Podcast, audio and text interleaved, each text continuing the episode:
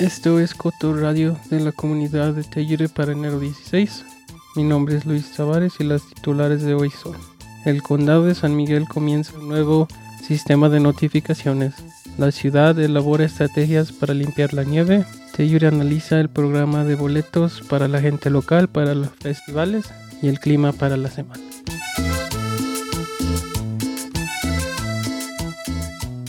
El condado de San Miguel tiene un nuevo sistema de notificaciones de emergencia. El sistema viejo fue reemplazado al anterior sistema de alerta de emergencia Code Red o Código Rojo.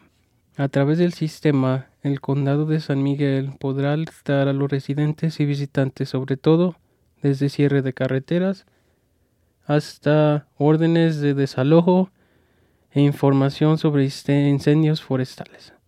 El condado también dijo que cualquier persona que viva o trabaje en el condado o también sean dueños de propiedad en el condado de San Miguel pueden inscribirse. Además, cualquier residente del condado de Montrose que se encuentre dentro del distrito de protección contra incendios de Norwood pueden inscribirse también.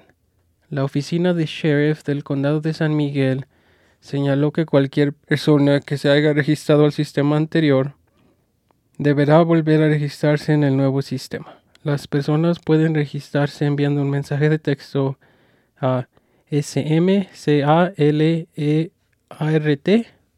al 65513. El sistema fue activado el 15 de diciembre y reemplazó por completo el sistema anterior el 9 de enero.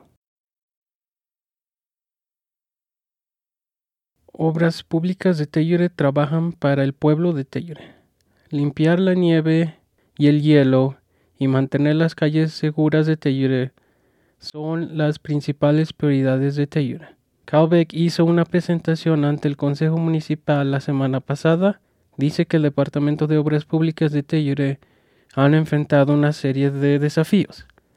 Actualmente tienen pocos trabajadores en su equipo para limpiar la nieve y la mayoría de los empleados viven fuera de la ciudad lo que dificulta que los trabajadores lleguen a Tellure temprano en la mañana cuando ocurren tormentas de nieve. Otros problemas que Beck dijo es ponerse en contacto con los residentes que se han negado a mover sus autos cuando van a limpiar las calles. Beck les pide a todos los residentes que pongan la nieve a lo largo del borde de las calles para que las máquinas la puedan limpiar y que recuerden mover sus autos el día de limpieza cuando vean los conos verdes, se significa que van a limpiar la calle el próximo día. Beck dice que en el futuro buscará cambiar las restricciones de estacionamientos de Tellure para facilitar las cosas para los residentes como para el equipo de limpieza de nieve. La ciudad también continuará trabajando en la contratación de empleados y la actualización de equipos para que el trabajo se pueda completar de manera más eficiente. La gente que es local tiene una mejor oportunidad para conseguir boletos para los festivales más populares de Tellure cada verano. La semana pasada el ayuntamiento de Tellure discutió la necesidad de programa para gente local para la venta de boletos para todos los festivales importantes en Tellure como Mountain Film, Bluegrass, Jazz Fest, Blues and Brews, Tellure Film Festival y Imaging Trail Run. Los funcionarios de la ciudad señalaron los funcionarios de Tellure señalaron que un programa para que la gente local pueda obtener boletos no sería un descuento, simplemente una oportunidad para que la gente pueda comprar boletos. La mayoría de los festivales ya ofrece algún tipo de programa de boletos para que no se agoten y brinda muchas oportunidades para que la gente local obtenga boletos. En general, los festivales se sienten cómodos con la inclusión de un programa de boletos y algunos desafíos existen, como encontrar un lugar para vender boletos en persona o crear un sistema para venderlos en línea.